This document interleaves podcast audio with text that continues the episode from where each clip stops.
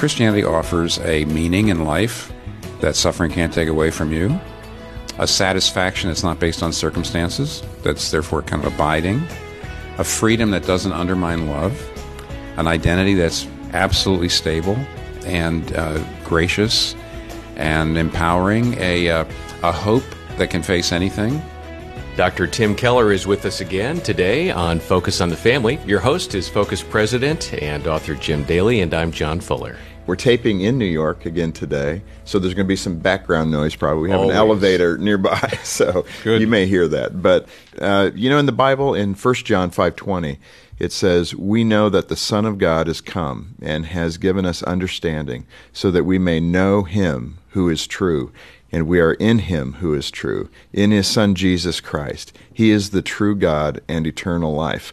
That's a powerful statement, and that's what we're discussing uh, yesterday and today. Yeah, the matters of uh, why you should believe, and uh, Dr. Keller's book is called Making Sense of God. Those are uh, the frameworks for uh, the conversation continuing today. And Dr. Keller is the founding pastor of Redeemer Presbyterian Church here in New York City. He's written a number of books, and uh, this newest one, as I said, is called Making Sense of God. Dr. Keller, welcome back to the program. I'm glad to be here again. The discussion last time was so good, and uh, we touched on the parenting aspect of that. But I think a lot of the listeners, this is where we're all living. I mean, John has six kids, and some at home, and some on their way, and I've got the two teenage boys, and we represent a lot of the folks listening. So when you're looking at parenting and you're talking about how you yearn in your heart to make sure your kids have an abiding faith that when you're older they're walking with the lord and yet you see research like from barna talking about 70% of young adults 20 21 year olds who walk away from their childhood faith. A what is happening in that dynamic with that young person? What why are they walking away? And then b many do come back over the next couple of decades. Yeah. um, so, is that a time as, for a parent to, um, you know, ask God why? What's happening? Why is my son or daughter walked away? What, talk about all those dynamics. Well, I mean, uh, I'll just start with one. You might want to go back to others because that was a kind of a compound question. It question. was, it was. I have a habit of say- doing What I usually try to say to, to be of some comfort is, I, I think this is true. I, I usually say to parents, have you not realized, do, do you not see, most of them are older, obviously, uh, how much you, you have been affected by your parents? Uh, as you get older, uh, you're constantly saying, boy, that's the way my father was, that's the way my mother was. Not a good parenting tip to say to your wife, that's just like your mom. Yeah, well, uh, I, yeah, but you know, it, it's inevitable that you start to see that I really was pretty affected by my parents. Uh, there's a there, there's a, uh, a kind of hubris that when you're young, you say somehow, you know, well, I'm not going to be like my parents. I'm going to be very, very different as time goes on. There really was a lot of influence, and I actually have seen over the years a fair number of people come back to faith. I wouldn't even say they. I, I don't know whether they got converted or they just relapsed and came back to their faith. It's hard to know, and they don't know either. But I do see them coming back because if the family was a fairly functional family and the parents were loving and they had faith, it it does it definitely stays with the young adult as the years go by. It's a live option for them in a way f- that it might not be for somebody else. So I ac- actually do see a fair number of people gravitate back or sort of come on back. Well, it's almost where the scripture says, you know, train your child in this way, and when he is old, he won't depart from it. It does have an impact. It does. Yeah, as long like I said, but maybe the first part of the question is, I think I do think a lot of times kids leave for social reasons. That is either they um, the relationship with the parents wasn't good, and I do think there's plenty of studies that say having a good relationship with your kid is more important for them embracing the faith than all the programs. Yeah. Uh, so if they respect you, and that's not easy because kids need to find fault with their parents, I think, growing up. It seems like there's a need there. They want to criticize. But if they actually respect you and see the role that uh, faith plays in your life, they don't see a lot of hypocrisy, and they're going to find it. If there's any hypocrisy in your life, inconsistency, they teenagers are going to find it. Yes. They're going to even create it sometimes, but if it's sometimes they they see it when it's not there. but actually, if it's there, they're going to find it. And if you're able, essentially, to be a person of integrity, then uh, and and have a good relationship with them, then that uh, goes a long way toward them embracing it. The reason they walk very often is another set of friends that they really want to be part of, and they're they're skeptical of faith, and they're finding identity, and they're finding group. identity in that group. So an awful lot of it is. Uh, yeah. Looking back, people say, "Well, I, I, I, got convinced out of the faith," but usually there's a lot of social reasons. Let me ask you this, and you can put it in the um, every group, not just children or adult children, but what is deep within us that yearning uh, to discover the meaning of life? Is that a God thing? Do you think that is put in our spiritual DNA? Yes, I mean, obviously, as a Christian, I, that's how I see it. I, I, but there's plenty of non-believers who also would say no one can live without meaning. I mean, there's just tons of books out there saying you've got to have meaning in life. You know, Viktor Frankl, uh, the um, uh, who was in the death camps during um, World War II and survived. He was Jewish and he was put in the death camps. He wrote a very famous book called Man's Search for Meaning, which essentially said this that he was looking at the people who actually survived the death camps. I don't mean physically survived them, but the people who didn't uh, just curl up and die just out of hopelessness or go evil. I mean, he said he saw a lot of mm-hmm. people in death camps just basically do what they could in order to survive. Right. But he says the ones that seemed to get through it with integrity were people whose meaning in life couldn't be taken away from them. Mm-hmm. Uh, if your meaning in life was making a lot of money and then you get in a death camp, you're just like everybody else. In fact, if your meaning in life is mo- most things that we put our meaning in are things in this world. Right, material things. Right, and so the death camp just takes that away. Right. And the few people he admitted the few people who were able to keep moving had either some kind of religious or quasi religious uh, meaning in life. Like one man, I'm, I'm not sure this is particularly the right Christian answer. One man, death camp, said, My wife who's dead is looking down on me from heaven, and I don't want to disappoint her. Now, you know, Christians would say, well, that's really probably not sufficient meaning in life, not from a Christian point of view. And yet, it was um, a relig- it was something that the death camp couldn't take away from him. Right. And and so basically, I think what I learned from Viktor Frankl was that secular. Uh, the secular worldview forces you to find your meaning in life in, in material things, things in this life. But then suffering takes those away, and you are just absolutely destroyed. So, one of the great advantages of faith in general and Christianity in particular is it gives you a meaning in life that suffering actually enhances because mm. it can drive you more into God's love. It pushes yeah. you more into God's love. Well, in that spirit of honesty, let me, not wanting to step on toes, but ask each one of us, listeners, you're included, uh, this question, and that is, um, you know, what if I don't have meaning or happiness and I'm claiming to be a Christian? What's the disconnect? So I haven't I, am full of mm-hmm. angst. I'm mm-hmm. not at peace, but I do go to church on mm-hmm. Sunday. But Monday through Saturday is kind of ugly. Yeah, that'll preach. Um, that is toe stepping. it is. Well, what it means, but it should be challenging because we should be improving. That's what the Lord wrote and said. That's what Paul wrote and said. Well, I think what you're getting at is it's one thing to say my meaning in life is God. It's another thing to actually have ex- existentially, functionally your heart really finds its meaning in God. I actually think that most Christians, in fact, all Christians have some disconnect. If we perfectly found our meaning completely in God and God's grace, we'd probably, I think, be perfect. People. So, so one, be at peace with the fact that you won't be perfect. Right. and two, how do you become better if you're feeling you're in that hole that you know what I don't feel the peace of God, I don't feel right. joy, I'm not joyful. Well, I can, as a pastor, I can tell you how it usually happens how people actually do grow in their resting in Christ more, it usually happens through suffering. So, generally, what happens is for Christians, uh, we say God is our meaning in life, but other things are our meaning in life. When, when something comes along in life that hurts us, and it drives us more into God, and we actually grow more and more in more stable because He becomes our real still point in the turning world. So it's a painful path, but that's the way almost all of us grow in, more into God. Then why do we rebuke suffering in the Christian community the way that we do? We run from it. Is that a Western uh, thing for us? Is it a, an American thing? Yes, I think so. There is. There, by the way, there is. You, there, you can fall off the horse on the other side. There is a um, almost an embrace of suffering because it makes me feel noble because I'm suffering. Correct. But I, that's generally not the American. That's not the American side of the horse. And we Western fall off on. civilization, that's no, we, we do. actually do. find suffering to be um, in our society. We find suffering to be. We're way more traumatized. Um, It's what we avoid. yeah, yeah, and most doctors I know, and I have known a couple doctors who have worked both in India or China or something like that, and and in the West, say that uh, the Westerners are far far more traumatized by, you know, the same kind of suffering. Though people just be absolutely traumatized by it. Other parts of the world, they take it much more in stride. So we really are.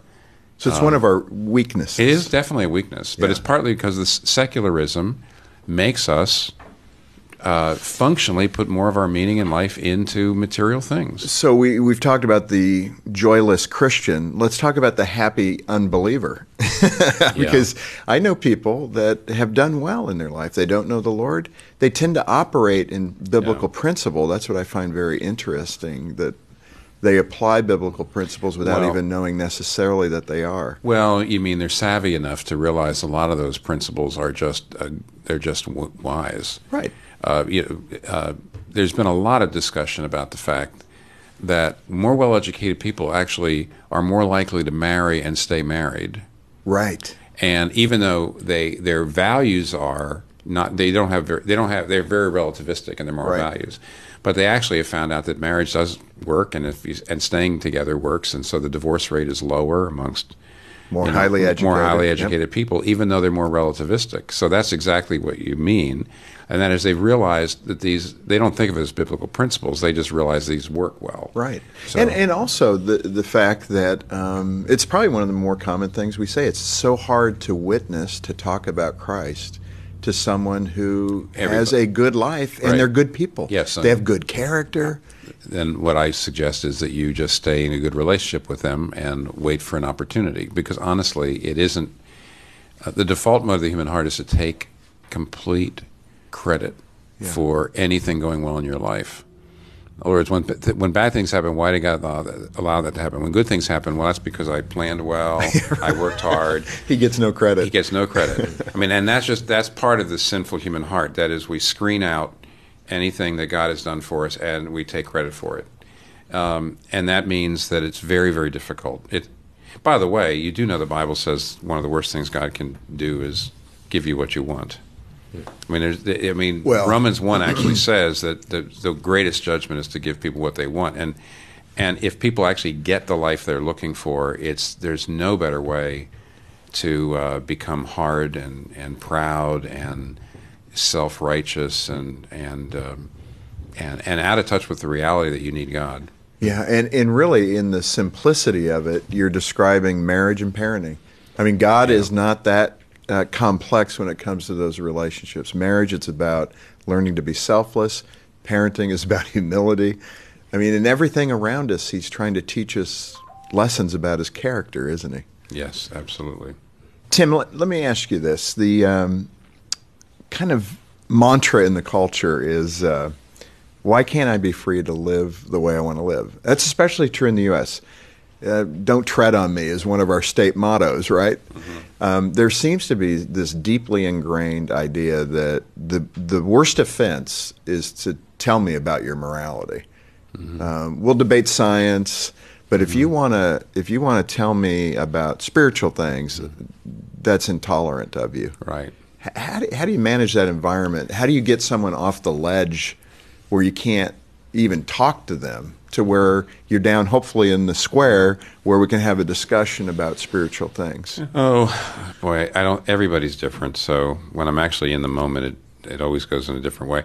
If somebody says it's wrong for you to be telling me how to live my life, one one of the first responses you could do would be to say, "That's interesting. You use the word wrong, and you're calling me wrong right now."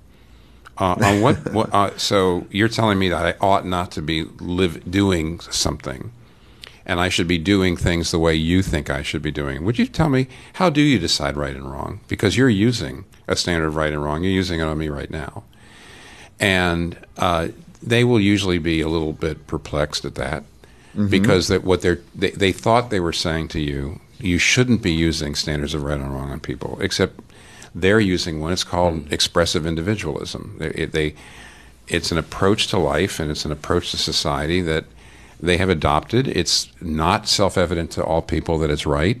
Mm-hmm. It's not empirically provable, and therefore it's a moral value. And the one of the biggest problems that secular people have is they have a lot of strong moral values and they've got no basis for them. And they, mm. when I say they have no basis for them, I don't mean they may not have strong feelings inside, you know, but they, they have no basis for telling anybody else why they should be living this or that way.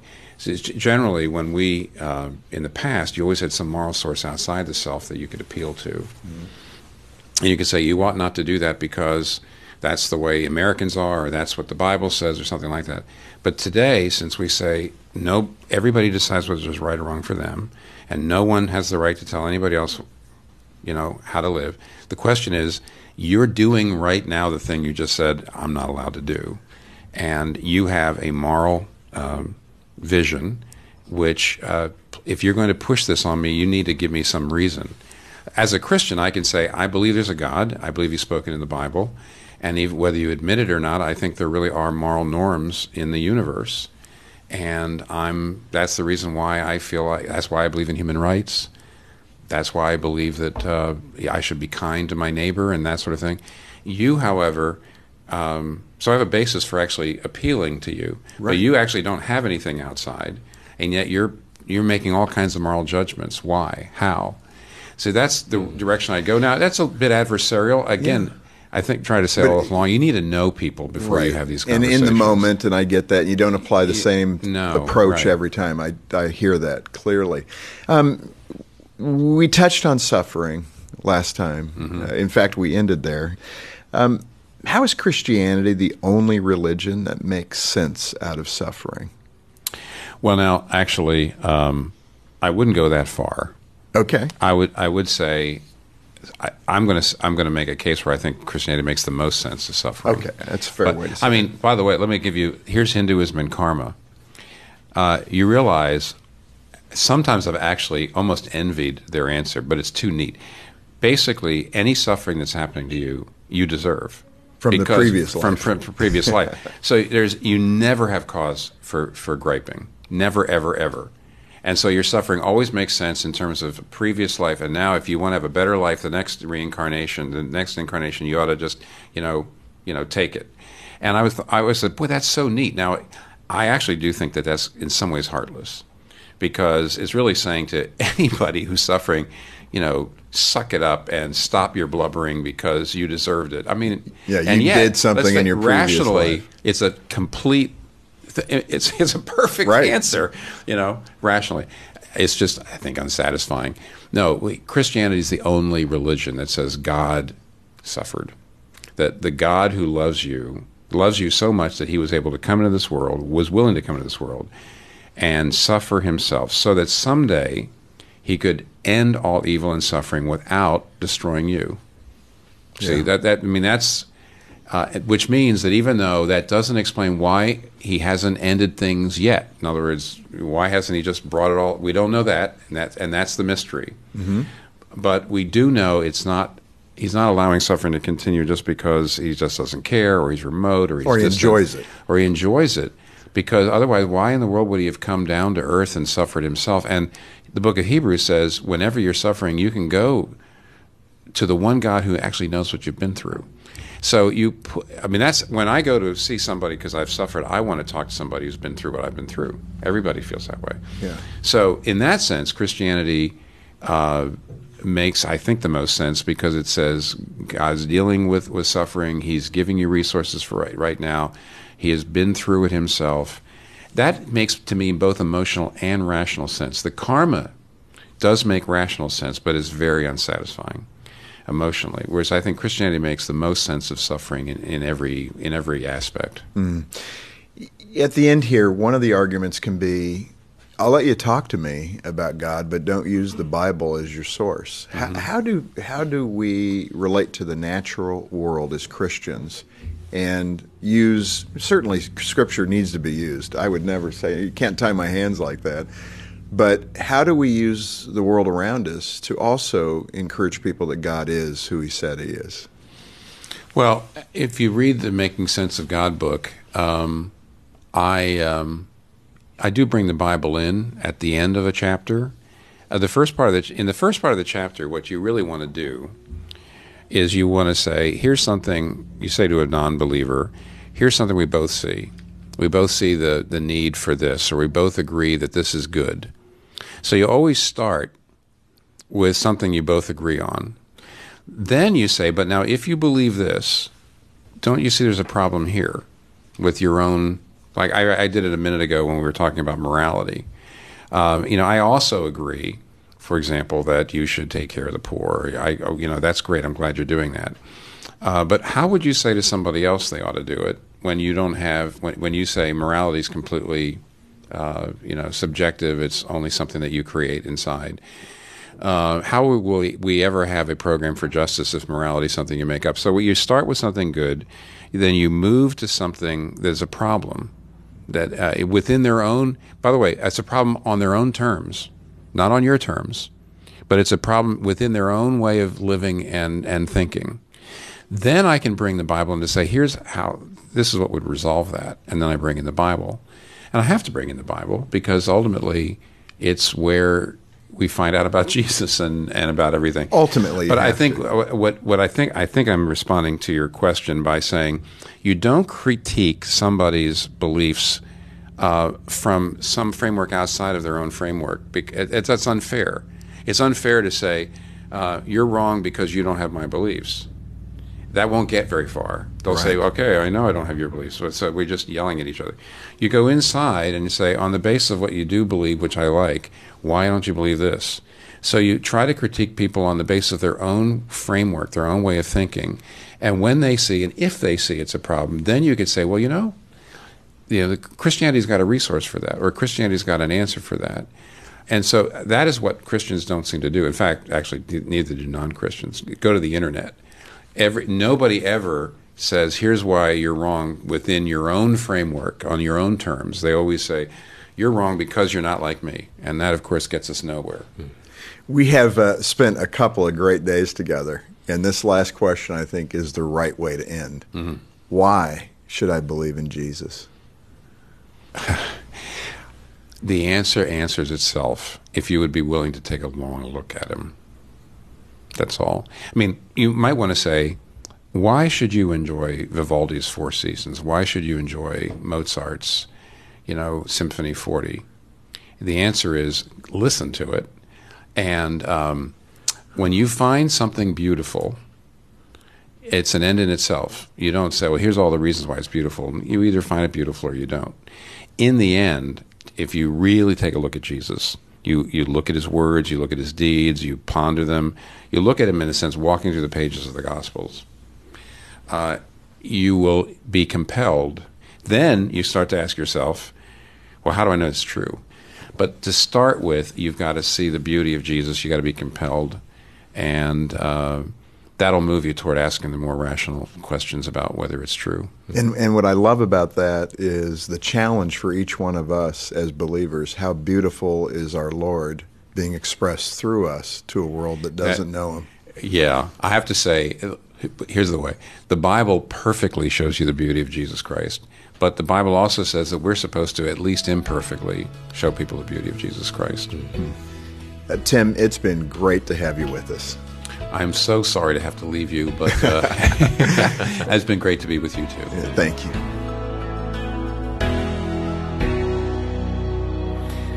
Well, we hope today that uh, you've gotten some good food for thought about why you believe what you believe and how to share that with uh, those who uh, might not agree with you. On behalf of Jim Daly and the entire team, thanks for listening to Focus on the Family. I'm John Fuller.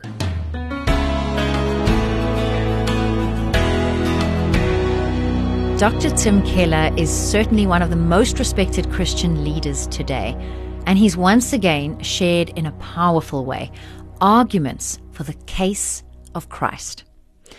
Our society at large is asking many questions regarding Christianity and the truth of the gospel, and we need to be equipped to give a reply. A resource we want to recommend in that regard is volume 14 of the popular That the World May Know series, this one called The Mission of Jesus.